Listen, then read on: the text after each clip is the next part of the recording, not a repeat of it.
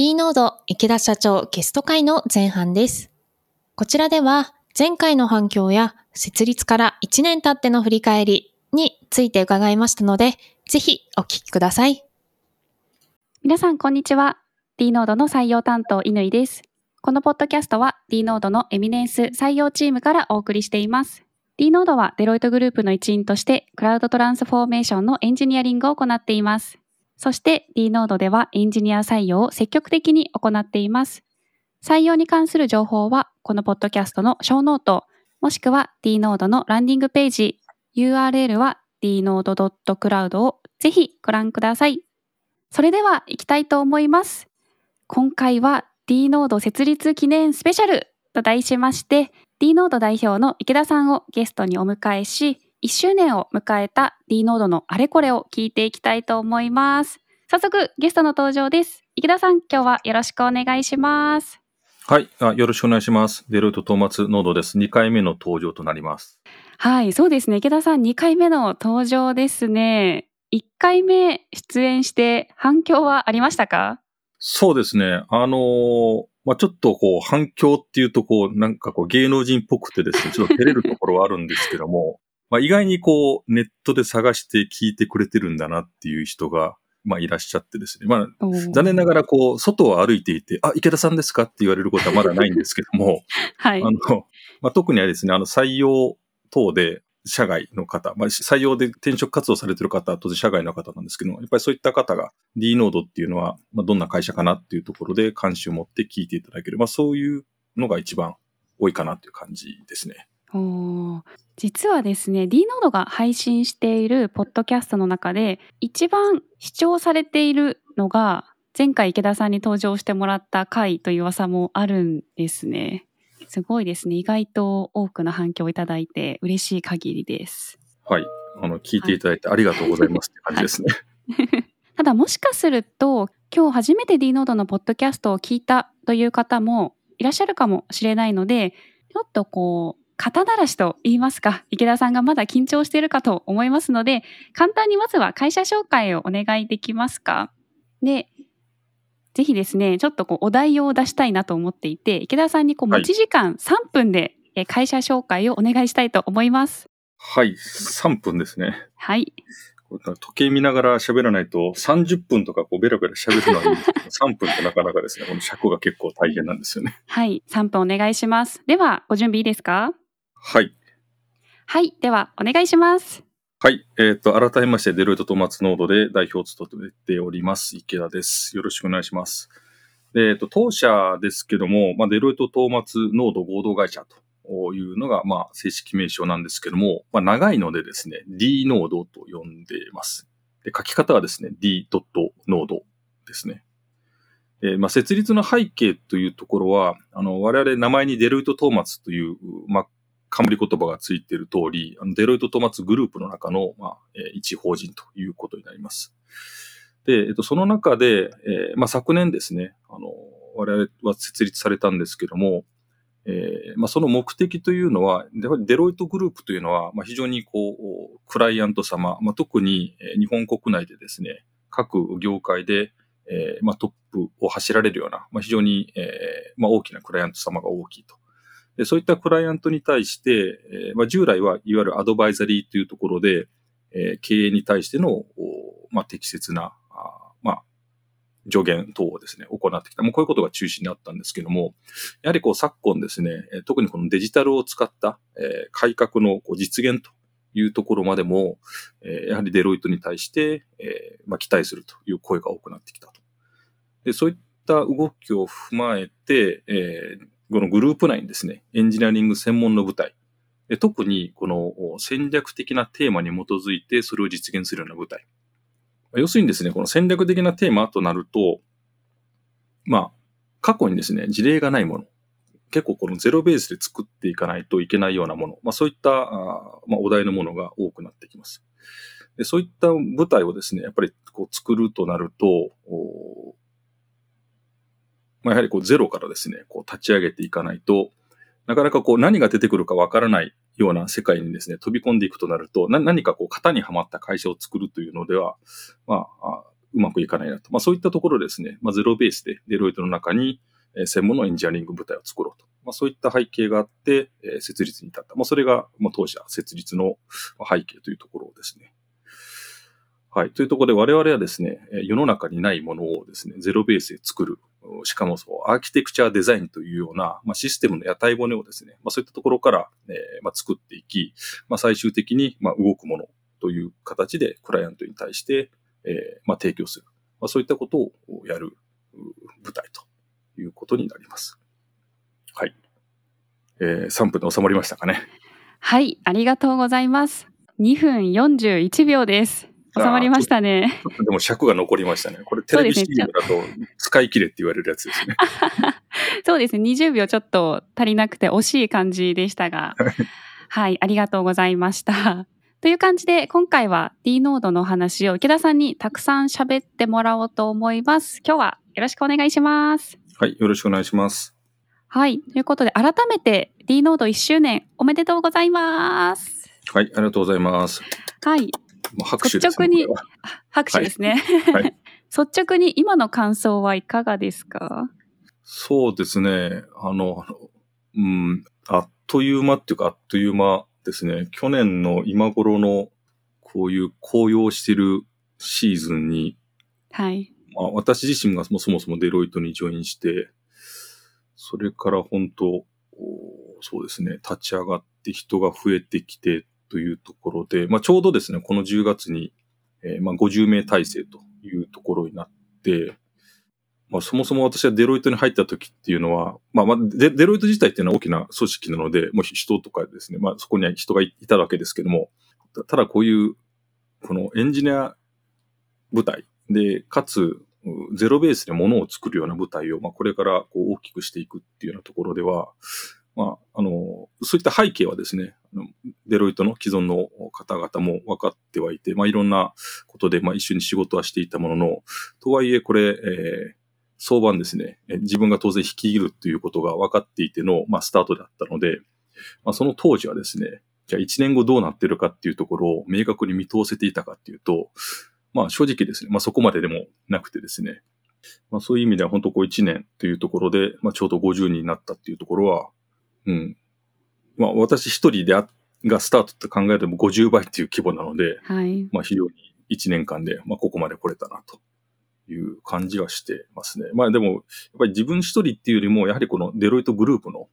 力と、やはりこのブランドであったり、マーケットからのこの期待値っていうところを踏まえ、まあそれに少しずつ応えていくっていうような、ある種かなりこのレバレッジが効くというか、効かさざるを得ないような環境下で、はい、まあ、えー、急成長を、まあ、目指し、まあここまで来たなという、まあ環境によるね、あのー、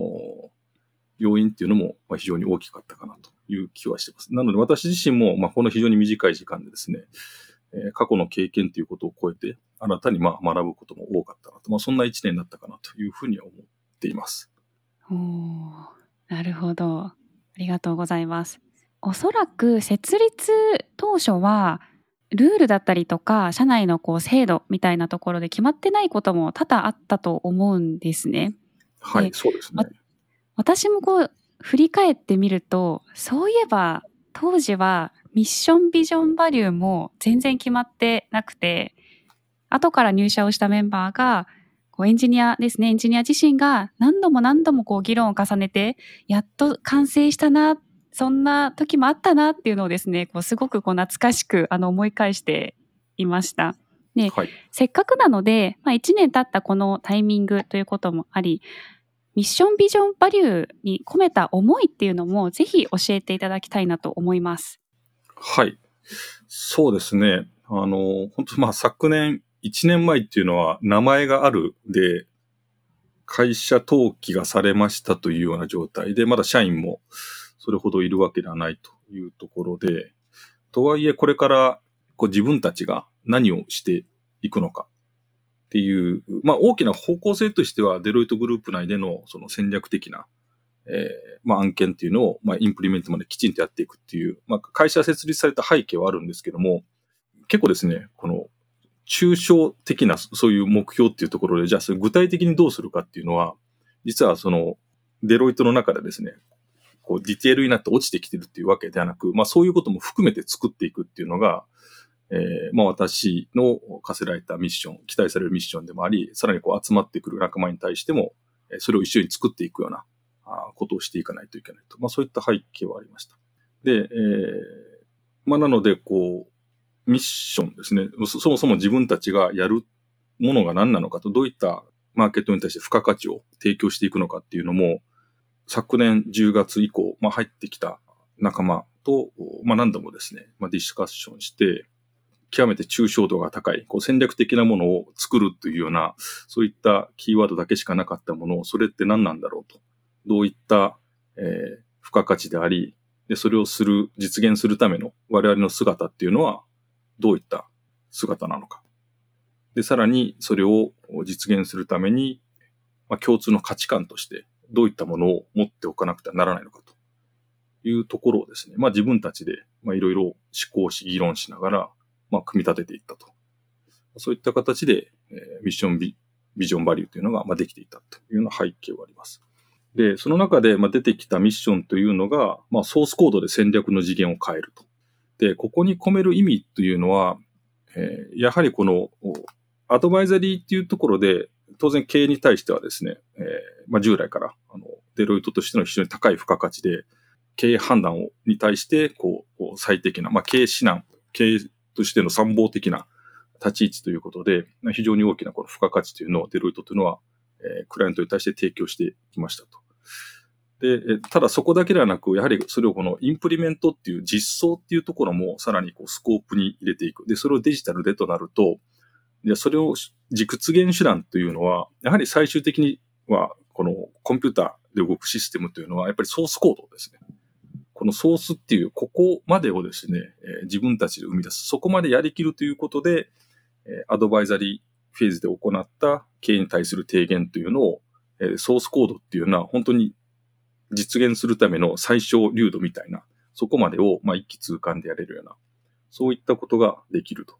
いうことで、まあ、我々 D ノードというのは、それをエンジニアリング視点でですね、その戦略を実現していくとなると、やはり最小流度のソースコードにまでこだわって、そのソースコード、まあ、ソースコード自体を我々が作れる戦略的なシステムを構築するためのソースコードそのものを、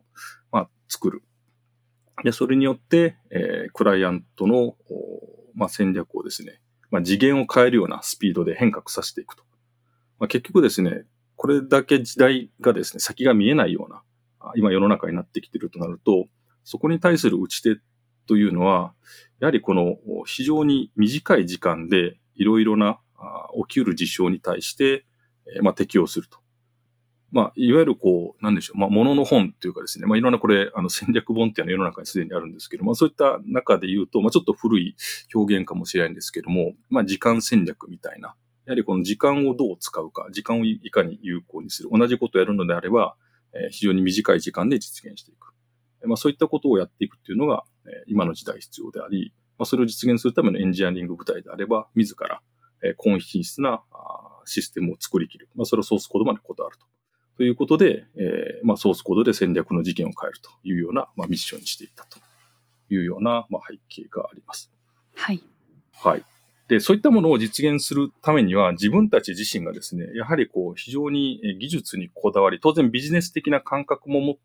た、まあ、技術にこだわった、まあ、エンジニアであり続ける必要があると。で、このシステムっていうのは一人で作れるものではなく、やはりチームで、付加価値を出すというのが必要ですので、そうすると何かの集団にならないといけないと。いうことで、まあ、ビジョンはですね、まあ、そういった我々の目指すべき姿を表すということで、まあ、我々は世界を変えるギーク集団になるというようなビジョンを設定しています。まあ、ギークっていうとですね、まあ、いろんな捉え方はあるんですけども、まあ、ここで我々が込めたのは、まあ、こだわりのある集団というようなことで、まあ、ギーク集団というような表現を使いました。で、さらに、じゃあ価値観ですね。共通の価値観。そういった、こう、日々のコンピテンシーというか、行動特性につながるような価値観っていうところで言うと、まあ、5つキーワードを設定して、まあ、楽しむ、人、ソースコード、デザイン、ピュアと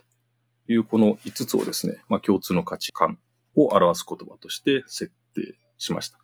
まあ、楽しむというのは言うまでもなく、やはり自分たちがですね、楽しめる仕事でないとなかなかこう、いいアウトプットができないと。これ単に遊ぶとかそういう意味ではなく、やはりこのクライアントに対して付加価値を提供するとすると、やっぱりその付加価値っていうものに対して自分たちも本当に意味のあるものだっていうような、そういうことを、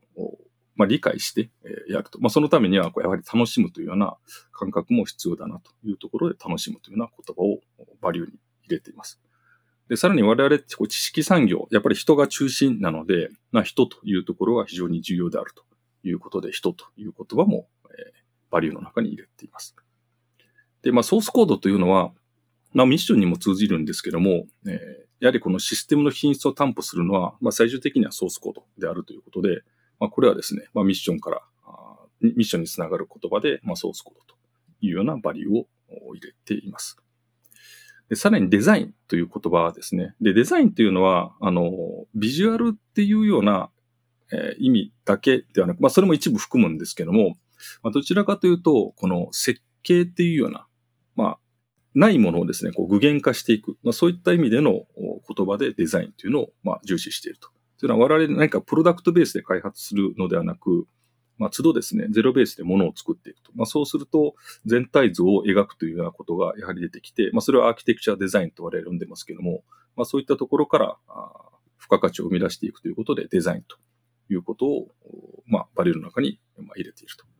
で、最後、5つ目に、まあ、ピュアというところがあるんですけども、まあ、これはですね、デロイトの考え方の、まあ、いわゆるインテグリティ、公平さとか誠実さっていうようなところにも通ずるところであるんですけども、やはりこう、技術をが好きなで、え、で、クライアントに対してその技術力で、え、まあ、付加価値を提供したい。もうそういったことを楽しいと思うような人であり、ソースコードにこだわりを持ち、それをゼロベースでデザインをするのであると。まあ、そういったですね、まあ、ある種軸の通った気持ちを持った集団というところで、まあ、そういうのは、まあ、ピュアなハートと表現できるかなというところで、え、最後にピュアというようなあ言葉をバリューに入れたと。まあ、こういったことをですね、まあ、昨年、まあ、ほぼ1年前ですけども、新しく入ってきた仲間と議論して自分たちのミッション、ビジョン、バリューを決めていたと。まあ、そういった背景があります。はい。はい。ありがとうございます。おそらくこう、そんな思いをですね、メンバーの皆さんは、こう胸に抱えて、日頃案件活動に励んでいると思いますので、案件の話も少し聞いていきたいなと思います。私の勝手なイメージなんですけれども、設立当初から意外と案件は潤沢に入ってきているイメージでした。実際、裏でこう、苦戦をしていたこととか多分あるんだろうなとは思うので、案件獲得や推進に苦戦をしたこと、辛かったこととかですね、あれば、このあたりもこう裏話としてぜひ教えてください。はい、そうですね。あのー、まあ、黒というと黒の連続でしかなかったという感じなんですけども、はい、なんでしょう、こう単、単純なって言い方あれだな。まあ、システムを作るとなると、いわゆるこう要件定義みたいな工程があって、基本設計があってっていうような、ある程度この要件定義をやるにも、クライアントのこう要望みたいなものが、こう割とこう明確になっていて、その要件自体を、まあ、要件定義っていうのはそれをさらに、あの、詳細を詰めていくってことになるんですけども、で、その詰めるのもクライアントが最後答えを持っていて、まあ、それをいかに聞き出していくかっていうような、まあ、そういったところが、まあ、通常のシステムインテグレーションの要件定義になるかなと。なんですけども、このデロイト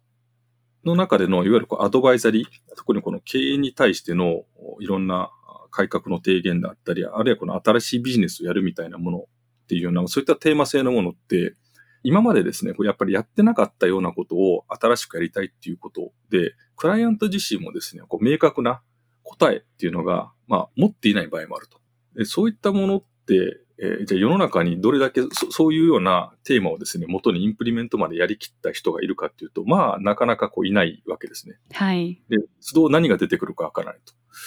で、なので、こう、結構プロジェクトを立ち上げるために、じゃあ人をどうしようと考えて、まあ、こんな話でプロジェクトを蘇生するんだけどっていうことで、新しく入ってくるメンバーに、まあ、伝えるわけですね。ここんな案件で、はい、えー、プロジェクト体制でメンバー入ってくると。はい、ところが、どう、それでどうなるんですかとか、こう具体的な要望って何なんですかって言っても、結構こう、経営目標みたいなものが抽象的にあるだけであって、その行間ってどうするんですかねっていうか、まあどうするんですかねっていうか、でも我々って結構そこを詰めるというところから求められてるんだよなっていうような、なかなかこう、普通のエンジニアリングっていう世界と、このビジネスっていう、やっぱりこう、なんでしょう、ギャップっていうか、この行間っていうかですね、やっぱりこう隙間みたいなものがやっぱり存在していて、そこを埋めるっていうようなところまでこう踏み込んでいかないといけない。これはなかなか、こう、本当我々のビジネスが動き始めて、デロイトの中におけるエンジニア集団っていうのを作ったときに、やっぱこう組織があってですね、足すと全ての隙間が埋まるわけでもないなっていうことは、やってみて初めて分かってきたっていうところで、本当そういうところがですね、ね新たに入ってきたメンバーが、もうですね、どんどん乗り越えていって、まあ、くれて、まあ1、1年後にですね、まあ、いろんな成果出しつつあるんですけども、そういう本当こうやってみないとわからない経営が多かったっていうところは、まあ、結構こう、苦労、苦労したなって私が苦労したっていうよりも、やっぱり 現場の最前線入ったメンバーが非常に苦労してるっていうのは私も分かっていたので、うん、まあなかなか、なんていうかですね、まあ苦労、苦労をかけたなっていうような、本当そんな感じですね。なるほど。ちなみに話せる範囲で具体的にどんなお客様、どんな案件があったのかっていうのって教えてもらうことってできますか？そうですね。この辺がですね、なかなか喋りにくいところで、なんかこう、何かこう、プロダクトを、こう、まあ、ライセンス販売して導入しましたみたいな、そういう事例っていうのは、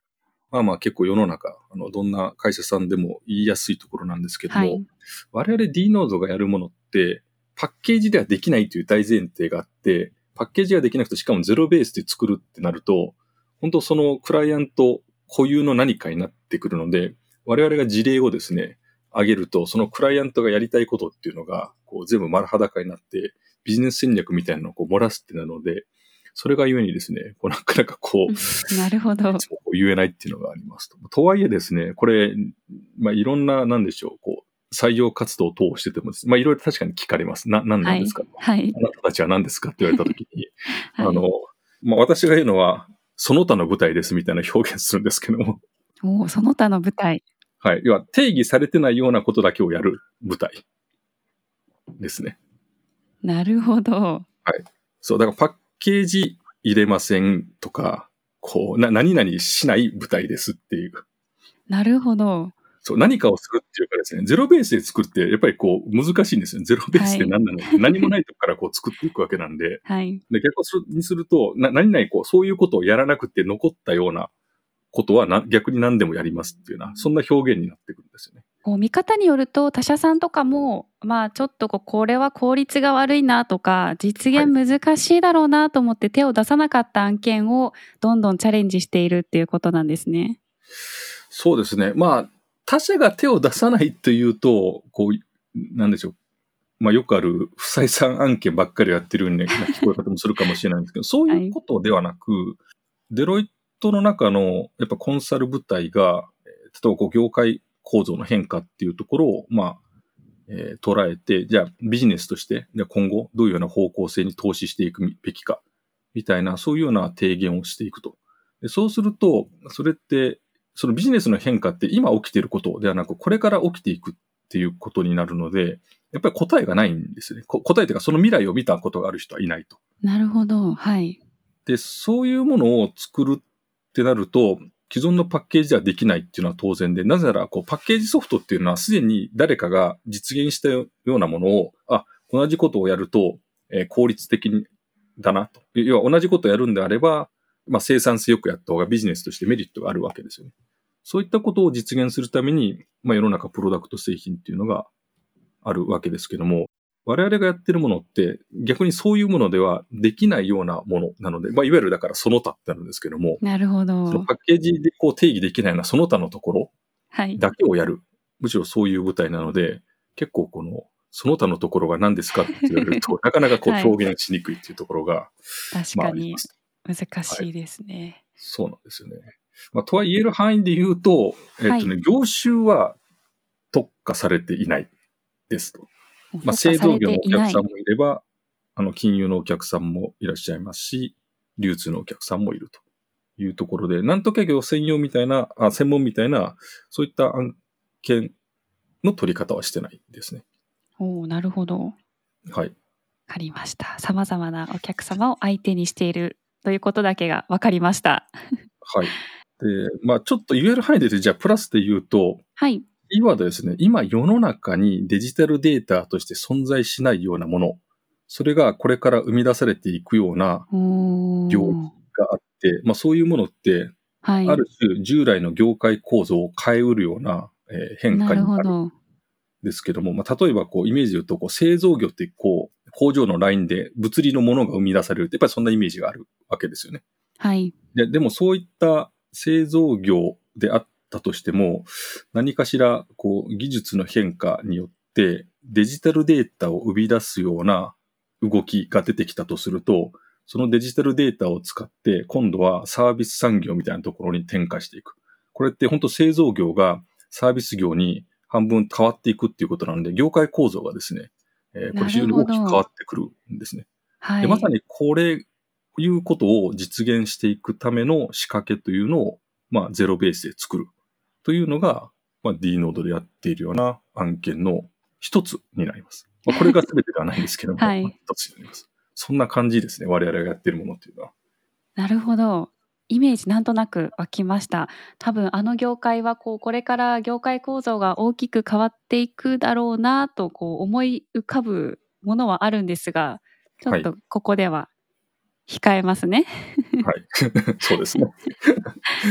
じゃあこれからチャレンジしていきたい案件とか、この1年間は手を出せなかったけれども、2年目以降はこんなこともやってみたいという案件はありますか？うん、そうですね。まあ、今までやれなかったというか、まあ、必然性において、あの、今やっているものをその先にあるということで認識しているものはすでにあって、というのは、我々 D ノードっていうのは、えっと、デロイトの中のいわゆるコンサルティングセクターっていう中の、まあ、エンジニアリング部隊ですと。はい。で、このコンサルティングセクターの、まずクライアントの特徴っていうのは、やはりこう、日本の、おなんでしょう、こう、日本を代表するような、まあ、企業群である。まあ、まあそういったきはい企業様が、まあ、クライアントであるというようなことが、まあ、かなりのケースにおいてはありますと。で、そういった企業のお特徴っていうのは、えー日本国内だけでビジネスをやってるわけではなく、やっぱりグローバルでですね、ビジネスをされているっていうような、まあ、そういったクライアントも非常に多くいらっしゃいますと。でそうすると、我々がこう何か作る仕組みっていうのは、日本だけではなく、海外展開をですね、まあ、事前に想定したような、まあ、仕掛けにする必要があると。で、実際、まあ、この1年ですね、手掛けてきたプロジェクトというのは、まず初めのこの利用する範囲という意味では日本ではあるんですけども、えやっぱり海外展開をですね、え想定したようなアーキテクチャデザインにはしてきています。で、今後はですね、えーまあ、今期来期以降は、まあ、いよいよもって本当にその海外に、えーその、我々が作った仕組みがこうスケールしてですね、使われていくっていうような、まあ、そういうシーンに次移っていくので、まあ、その時に想定した仕掛けにはしてはいるものの、実際使われてみてどうかっていうところは、まあ、我々も今見ているわけではないので、この日本国内だけではなく、グローバル展開した、していく。まあ、それを、えーきちんと、